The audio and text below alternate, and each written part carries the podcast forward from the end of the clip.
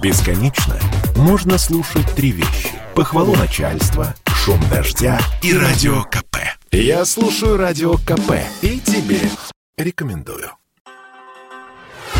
Курьеры одного из крупнейших доставщиков еды из ресторанов будут помогать поисково-спасательному отряду «Лиза Алерт» в обнаружении пропавших людей. В качестве эксперимента такое сотрудничество запустят в 31 мегаполисе России, а позже растиражируют на все населенные пункты, где присутствует агрегатор. По задумке, курьерам будут раздавать ориентировки и инструкции о помощи. В первую очередь информацию будут рассылать тем, кто работает в районе, где пропавшего человека видели в последний раз. По мнению директора детективного агентства Константина Плотникова, инициатива очень хорошая хорошая, однако не все так просто. Задумка очень хорошая. Почему? Потому что это несколько десятков тысяч помощников, которые находятся в моменте на улицах э, городов, которые бывают в разных местах. Это дома какие-то, отдаленные проходные дворы. То есть это дополнительная возможность, конечно же. То есть с этой точки зрения эта идея несомненно хорошая. Но не все так просто. И всегда есть человеческий фактор, да, который позволяет человеку не достичь того, чего они хотят.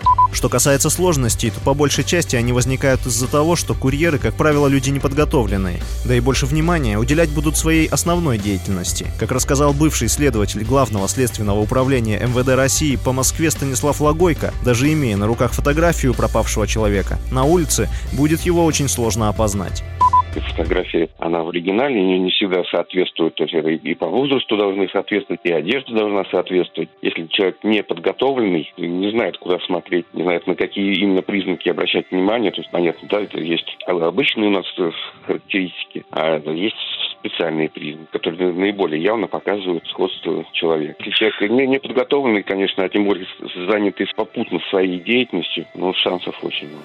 Когда в поиске задействовано большое количество людей, это, несомненно, увеличивает шансы на благополучный исход операции. Тем более, что около 80% заявок, которые поступают в отряд Лиза Алерт, городские и находятся в зоне присутствия курьеров. Однако, как ситуация изменится на самом деле, покажет исключительно практика. Василий Воронин, Радио «Комсомольская правда».